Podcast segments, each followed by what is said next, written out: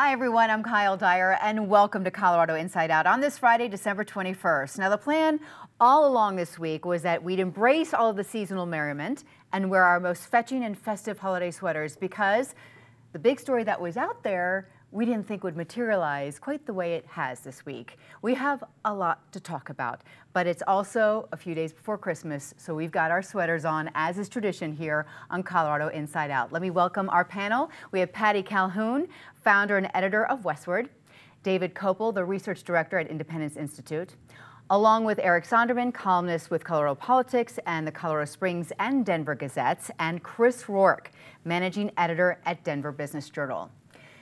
Colorado is back in national headlines with Tuesday's decision by the Colorado Supreme Court that Donald Trump cannot be on the Colorado presidential primary ballot this March. This all has to do with the 14th Amendment legal challenge that we have talked a lot about on this show, Patty. Well, it was better than a Christmas card to hear from people around the country about Colorado again. It put us to the forefront. We're on the morning news on every channel.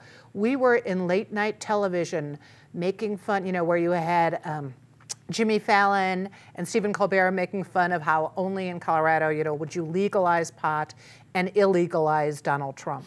So we are definitely back in the news. We will stay in the news because Trump has appealed this to the U.S. Supreme Court. I can't imagine they won't take the case. I mean, this is something that has to be decided, although it was specifically decided on Colorado's law as it affects the 14th Amendment. There are other states waiting in the wings. Michigan's appealed. I think there are a dozen other states that could take this up again. So it is a gift that is going to keep on giving for, until early 2024, because our primary ballot has to be finished by January 5th. And Donald Trump will stay on it if the Supreme Court has taken up the case but hasn't ruled yet. Mm-hmm. David? So in 1989, my dad was in the Colorado legislature, and the legislature was debating the State House was debating a resolution to condemn the U.S. Supreme Court for its recent decision in Texas v. Johnson, which said that the First Amendment prohibits a state from punishing someone who burns an American flag as a form of political protest. And so my dad went up to the podium and said, "We're all talking about this case. Raise your hand if you've read it." Not one single hand went up. So you can take with enormous grains of salt 95% of the pro-con commentary you've heard on this case from people who haven't read it. If you do read the case, I think you'll see that it involves novel legal issues for which there are good arguments on both sides. For the plaintiffs to win, as they did in Colorado Supreme Court, they've got to pull a quadrifecta on four issues. Is the president an officer of the United States, as that term is used in Section 3 of the 14th Amendment? Did his misconduct on January 6th legally constitute engaging in or giving aid and comfort to an insurrection? Is Section 3 of the 14th Amendment self-enforcing, or does it require congressional action?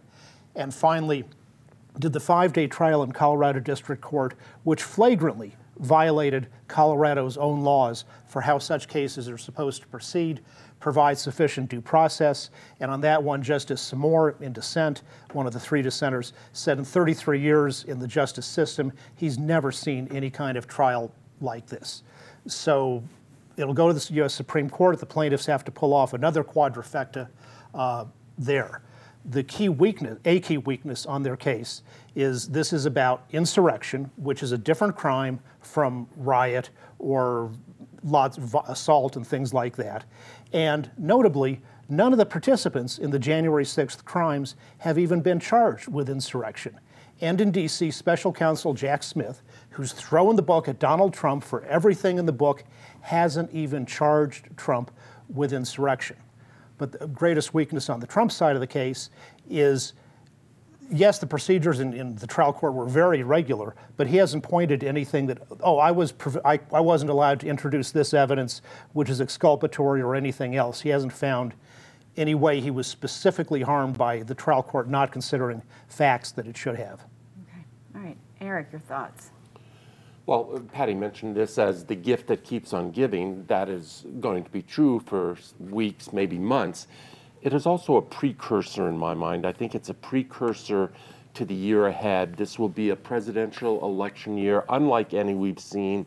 This is really just the first or the second inning of what will be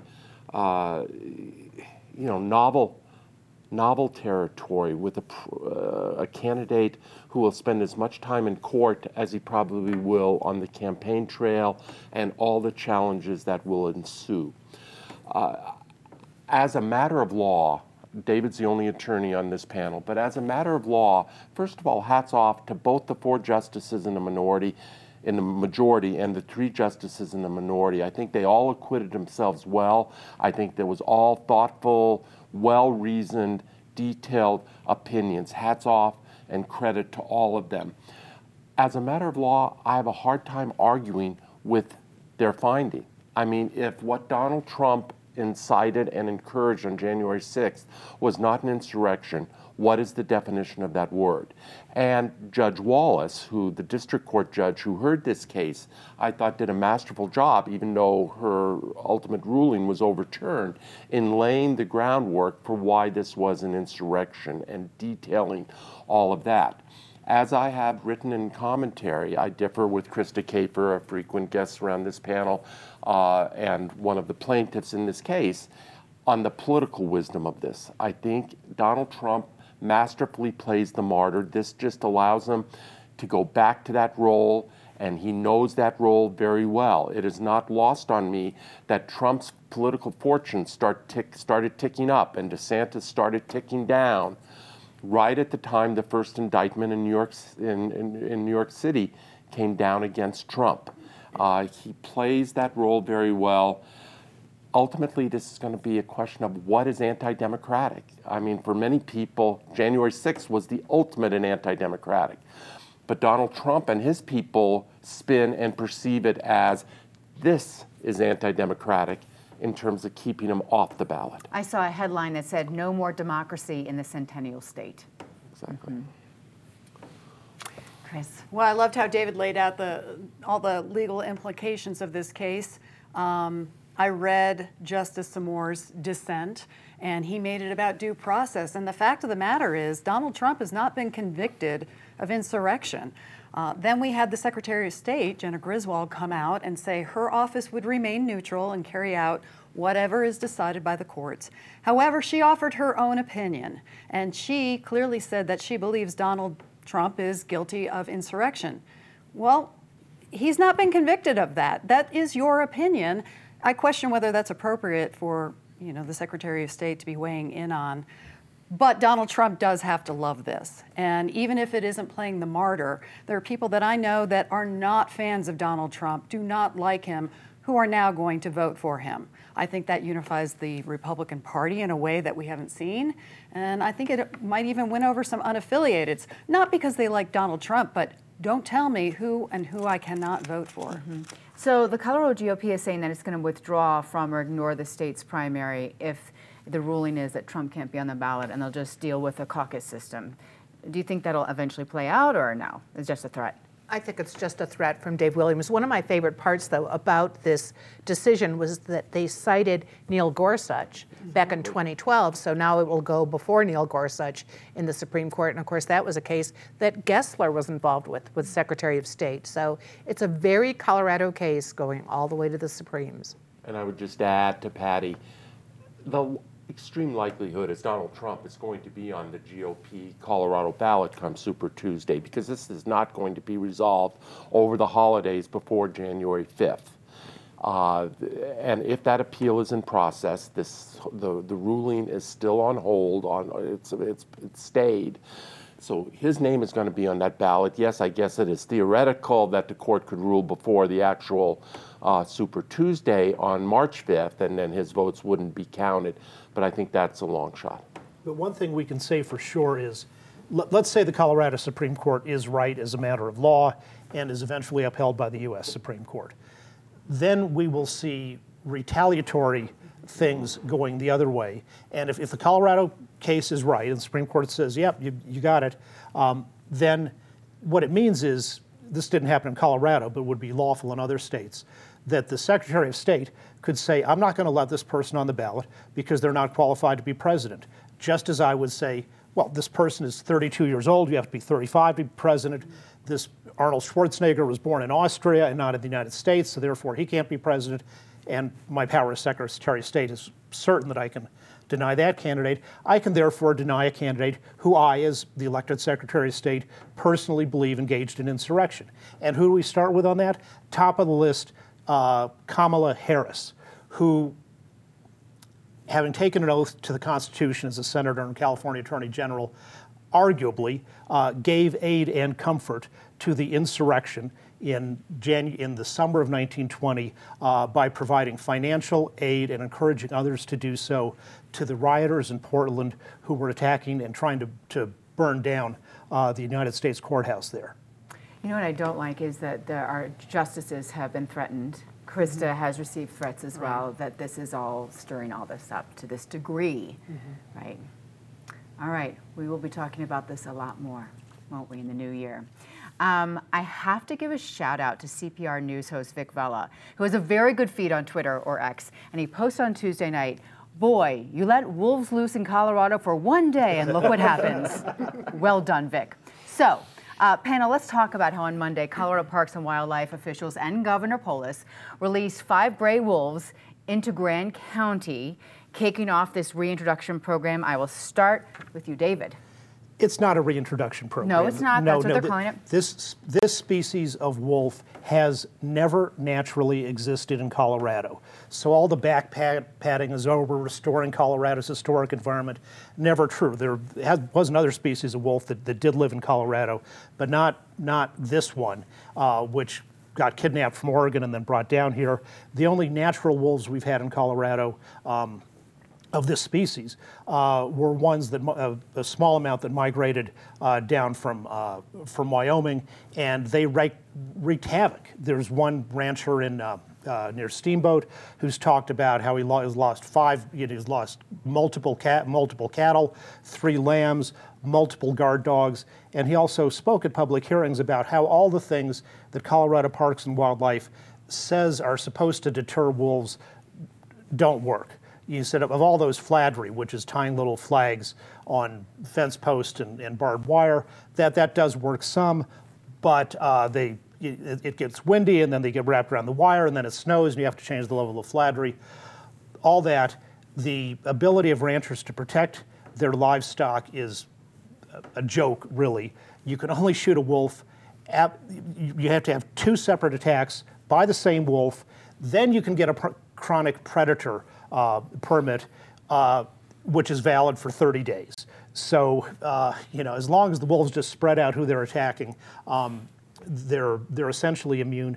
Besides being extremely harmful to ranchers, this will also be devastating to the rural economy for hunting, guides, outfitters, and all the small businesses that depend on them. The effect of wolf introduction in many of the valleys in Idaho was devastating to the elk herds. So this is absolutely a major new offensive in the war on rural Colorado. Eric. Well, I'm told by both editors where I write and powers that be at this station that nothing generates letters and phone calls from wolf advocates quite like us opining against their holier-than-thou interests here. I reside largely in Grand County these days, this near Tabernash. This unanticipatedly hits even closer to home than I would have guessed. I continue to think, I've said it before, I will say it again, I think this was an unwise move on the part of Colorado voters. I think it was unnecessary. I think it was needlessly provocative. Insult to rural and western Colorado. As the crow flies, where we live in Grand County is not all that far from Boulder. It's just over, the Indian Peaks there. Maybe some of these wolves will make that venture, make that journey over the top of the Continental Divide, and then a lot of people's tune will change if all of a sudden you see wolves in the Front Range. As it is morally superior Front Range voters being able to feel good about themselves by inflicting this damage and this harm on ranchers and others in western Colorado. With that, I know I know Chris is going to talk about a specific piece of this where a reporter did some excellent research to find out exactly about the pack of wolves in Oregon from which these critters come. Yeah, and before we get to Chris, I read 60% of voters in Grand County said no. Yeah. And they're the first ones to get the wolves. Exactly. Right, well, Chris. And really, if you look at the voting stats, it was voters in Denver and Boulder that put this. This was a very narrow decision. I think if Proposition 114 were offered today, with all we know now, it would fail miserably. Maybe another ballot initiative will come forward in the future. But as to what Eric was talking about, what struck me was the romanticizing of this event, the videos that came out. I'm surprised they didn't put music to the videos. The governor... Chariots of Fire. Right. Dun, dun, dun, dun, dun, dun. The governor tweeting about it being a historic day. The wolf sanctuary in Divide coming up with a naming game for these wolves to humanize them. Let me give you some contrast. There is a reporter for the Fence Post named Rachel Gable. She did an amazing article that's on their website right now. She did research on the wolves that were put on the ground here in Colorado that came from Oregon. Two of the wolves came from a pack called the 5 Points Pack. That has nothing to do with Denver. The 5 Points Pack, and it's a depredation pack. And what that means, depredation is a big word for it, they attack livestock. And there have been 3 separate attacks in 8 months from this pack.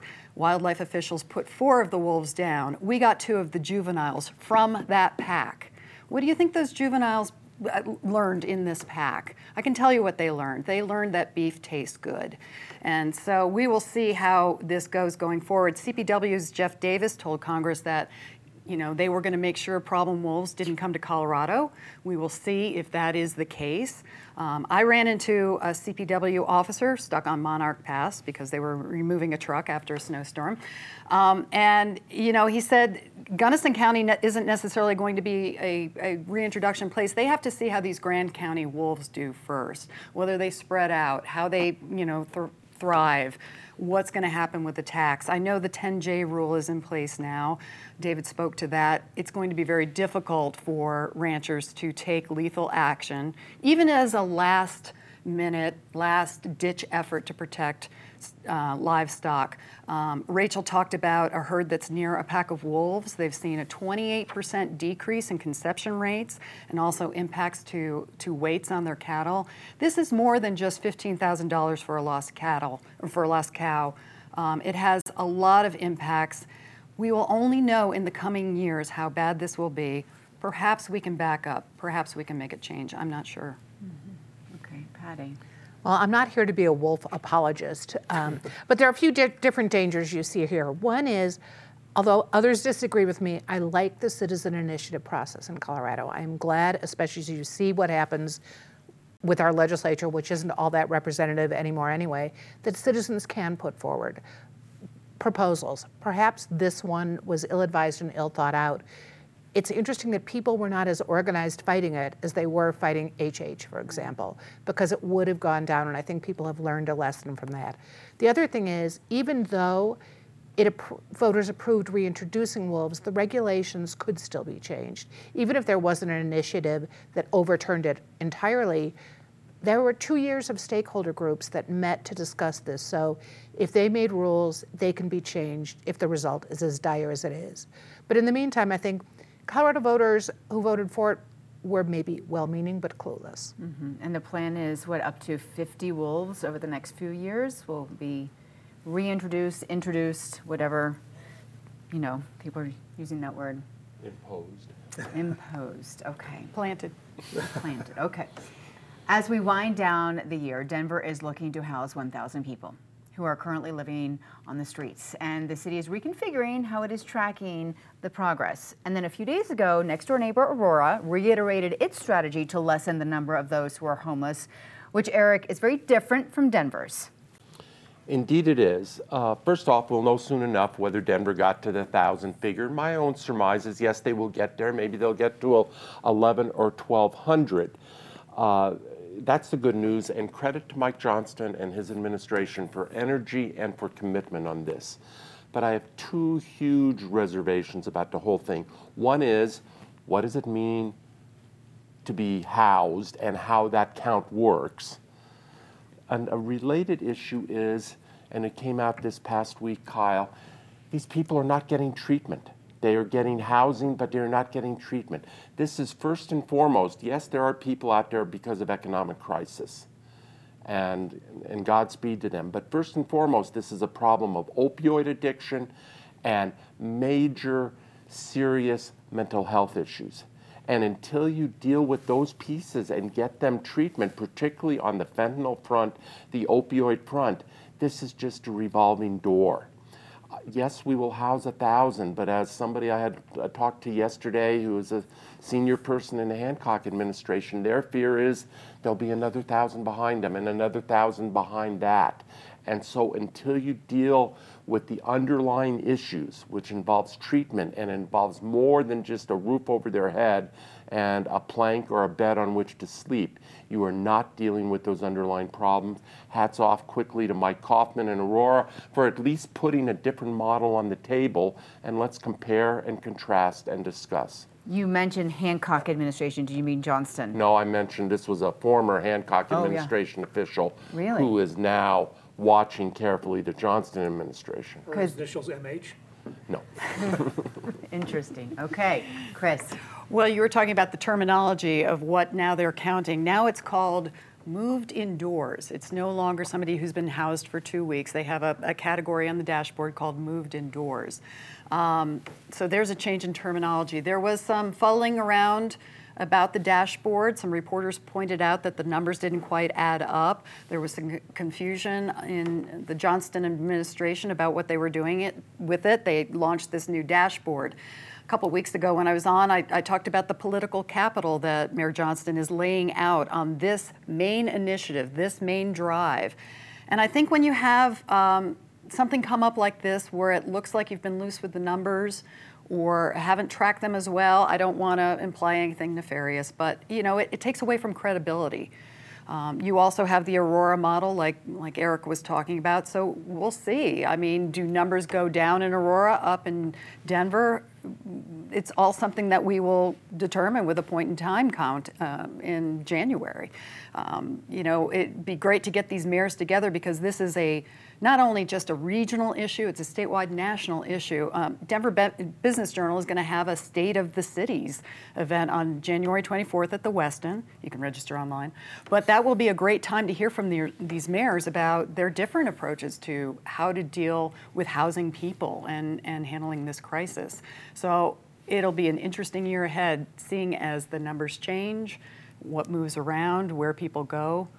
Looking forward to it. Mayor Kaufman said this week that Aurora is a work-first city and stable housing is earned through employment. So that's their tactic. Patty? Well, work first, but get people off the streets. So really, in Aurora and Denver, they have that in common. If you drove to Channel 12 on Thursday, you saw that there have been sweeps all around here. And those are sweeps, although the city calls them encampment resolutions, those are moving people. They're getting them inside. You have to get them inside in general to offer treatment. So let's hope the Johnston administration starts working on that. It's the same in Aurora. They're cutting down on encampments. They're about to have a stronger urban camping ban, getting people off the streets and getting them to work. That's where you part. I give the Johnston administration credit for at least realizing, although it had to be pointed out to them, that there were significant problems with the dashboard, that the initial 14-day confusion is gone. That's pretty minor compared to the big issue they had originally, which is people were going to go into these micro communities that aren't even going to open until next year. The focus has shifted to motels, hotels, assets that ultimately you hope they can keep recycling as people come in, are off the streets, and you hope get treatment and get work. I feel like every day you turn on your computer, a different hotel, motel has been purchased by the city of Denver. Right. It's very active. David. The advantage of having diverse local governments is you get natural experiments where you can see how different approaches work. Mayor Johnston in Denver has a very uphill battle because what he's doing, it's called housing first. That was a strategy that was tried very energetically in San Francisco and Portland and turned out to be a complete failure. Mike Kaufman, long before he was mayor of Aurora, was a Colorado state representative, and he was the lead sponsor on the Colorado bill to implement the welfare reform laws that had been enacted by and signed by President Clinton in 1994. So he's got a lot of expertise on this topic. If you look at the spending, Aurora's spending about $5 or $6 million a year. Denver is spending about $250 million a year. And we'll see who gets better results. And to Eric's point about mental health treatment, of the 600 people who've been moved indoors in Denver, only one has voluntarily sought mental health treatment. One. One. And good for him. Other people ought to follow his example. During 2023, we've talked a lot about the state of politics, both at the hyper-local level, the state level, and the federal level. And with another lawmaker quitting the state legislature before the session starts next month, and Colorado primary ballot facing all the legal stuff we've been talking about. And because it's almost Christmas, I want the panel to tell us something that you're wishing for or hoping for Colorado. Chris, what would be your Christmas wish for Colorado? Well, my Christmas wish may not be popular, but I want a white Christmas with lots of snow, and I want the snow to continue all winter. And before anyone ugs, because I know people travel over the Christmas holiday, it is so vitally important, not only to Colorado, but to the nation, because the snow leads to snowpack, and the snowpack leads to water. Colorado's snowpack, I checked it this morning, is only 73% of median. That's the midpoint between the highs and the lows historically, and we're 73%. I went home to Gunnison County this weekend, was up in Crested Butte, and the streets were not busy because there's hardly any snow there. Now, Crested Butte Mountain Resort makes snow, but there's nothing like having that fresh, natural powder. It's vital to the ski industry that we get snow. Equally, the water is important to sit up on that mountains until the spring, and then it comes down into the streams and the rivers of Colorado feeding fields. And quite frankly, it comes back to the city dwellers. So it's not just for the ranchers and the cows, it ends up coming back to us. So I want a white Christmas, and I want a very snowy winter. Okay, Patty, your wish. Well, I'll go for the snowy winter, maybe above 5,400 feet. But I'm going to extend on what Chris said. How about a very smooth DIA experience over the holidays? If you remember last year, where Southwest was in so much trouble, they just had to make a $140 million settlement. You had people who never got out of the airport, who never got into the airport. Let's hope it is smooth sailing. And I'm going to add to that wish by saying, maybe they'll can finish construction early. Well, that would be nice. That would be a huge wish. David. Well, that's very hardcore, Patty, to go on the record at wishing for two miracles. And so if that happens, good for you. My family's been involved in the Colorado General Assembly since the late 1950s. And the atmosphere, of course, there's always partisan divides and heated arguments, all that. But the atmosphere in this last session was toxic in an unprecedented way. And so my wish is the over 90% of decent legislators in both parties find a way to get together and address the very serious and poisonous atmosphere that's being created by several toxic narcissists. Mm-hmm. Eric. Hear, hear to the three people who went before me on this question. I think with the year that lies ahead and what's in store, we're all going to need some diversions. And so how about we jump forward to June of this coming year, and on successive nights at Ball Arena, which I still refer to as the Pepsi Center, the Nuggets repeat as NBA champs, and the Avs hoist the Stanley Cup for the second time in 3 years. I literally just got the chills at the thought of that. I notice you don't mention the Rockies. Have you given up on them? They don't play at Ball Arena. He's gotten much wiser in his predictions. Go Broncos. Oh, yeah? Okay. All right, now it's time for our panel to share a high and low of this week. And we will start with a disappointment because we have to end on a positive note, Patty. What happened to America's mayor, Rudy Giuliani, just declared bankruptcy? But even before that, so which means the people who, of course, had a civil judgment against him in Atlanta will never see money. But the insults and the threats that we are seeing now across the country, the threats that have hit Krista, that are coming to the Colorado Supreme Court, Giuliani encouraged those kinds of threats to people who simply wanted to see the political process go smoothly. And with the lies and the conspiracy theories he spread, he has created a horrible situation. Mm-hmm. David. Speaking of toxic legislators, on Saturday there were bomb threats against Jewish community centers all over the United States, including the Boulder Jewish Community Center. The Boulder Police Department said we're going to do a serious investigation of this, and Attorney General Phil Weiser sent out a tweet saying good for the Boulder Police Department to do an investigation. Representative Elizabeth Epps said that Phil Weiser's rhetoric exploits pain, weaponizes fear, and doubles down on racist policing. And of course, we don't even know the race or any conditions about whoever did this. And she also got kicked off the House Judiciary Committee by Speaker McCluskey and replaced with Representative Leslie Herrod from a nearby district, who is a black woman. And Epps said that McCluskey's actions just show that what Epps always knew is that she'd never be popular with people who support apartheid. Okay. Just go, Eric. Well, I think we can just give Elizabeth Epps a permanent entry in this disgrace category. I'm going to go back to the sports world for my disgrace. The NFL this weekend, their schedule, out of 16 games, 10 of them will be on Sunday, Christmas Eve, including the Broncos, our Denver Broncos, playing Sunday night at Mile High Stadium or whatever it's called these days. On Christmas Eve, and then 3 more NFL games on Monday. Why isn't the whole schedule this Saturday? On top of the brutality and head injuries of this sport, we now have sacrilege. Okay, Chris. Mine's a little lighter-hearted.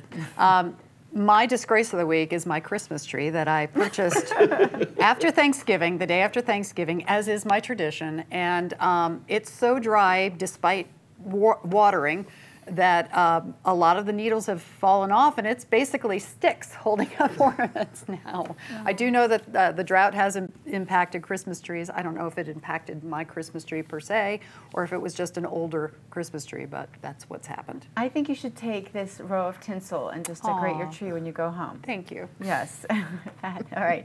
Let's end on something bright. Mary, Patty. Well, this isn't so merry, but for 30 years, Colorado Springs had a great independent newspaper, the Colorado Springs Independent Weekly. It has just ceased publication for January with hopes of coming back, but a 30-year legacy, really important to have that alternative voice. So if you're in Colorado Springs, support it. Okay. All right. The Colorado School of Mines Ore Diggers, their football team in NCAA Division II for the second year in a row, went to the national championship game. They didn't prevail, but once again, they're the second best Division II football program in the country. And their quarterback, John Machoda, computer science major, set a all-time NCAA record at every level for most touchdowns scored by a quarterback in a career. I'm glad you mentioned that. Good. Thank you. Very cool. We talk about legislative excesses and legislative bad actors on both the right and the left. How about a very solid legislator? And that is Colorado's Michael Bennet, and particularly what he has done of late in terms of being a champion for funding Ukraine. There have been stories out there, including one today in the Washington Post, about his personal family history of his ancestors escaping from the Ukraine and a wing of the family also from Poland. It is worth reading. But above all else, Michael Bennet is putting this issue front and center of how we are abandoning Ukraine and leaving it to Putin and his tyrants. Chris. Well, mine is ARC thrift stores, because I was commanded to get an ugly sweater for this broadcast from Kyle and all the producers, and Patty. Patty leaned on me, too. So I got this at ARC thrift stores, Rudolph the Red-Nosed Reindeer. So shout out to Lloyd Lewis and his crew. They do amazing work with disabled people, and you can get a great deal there. So if he's not watching, blow up his phone. But I love my sweater. And you look great in it. It's perfect. So for my positive this week is the family took the trip downtown to the Chris Kindle Market. Wow, it is better than ever. Well done, Denver. The vibe is so celebratory. There are really nice, high-quality vendors, delicious food, lots of drinks. Tomorrow, Saturday, is the last day for this year's market. So get down there if you haven't been. And to close out the season, the Denver Brass Band is playing tomorrow, 4:30 to 6:30. 30, and then how appropriate, an Umpapa polka band will end the night. So grab your family, and it's free to get in right there in Civic Center Park. You guys have mugs. They're really cute little mugs this year, and yeah, get down there. Thank you, panel, for coming in. A lot to talk about this week, and thank you all for joining us with your family watching this weekend from home or listening to our podcast. We wish you a Merry Christmas, and we will see you next week for our last show of 2023.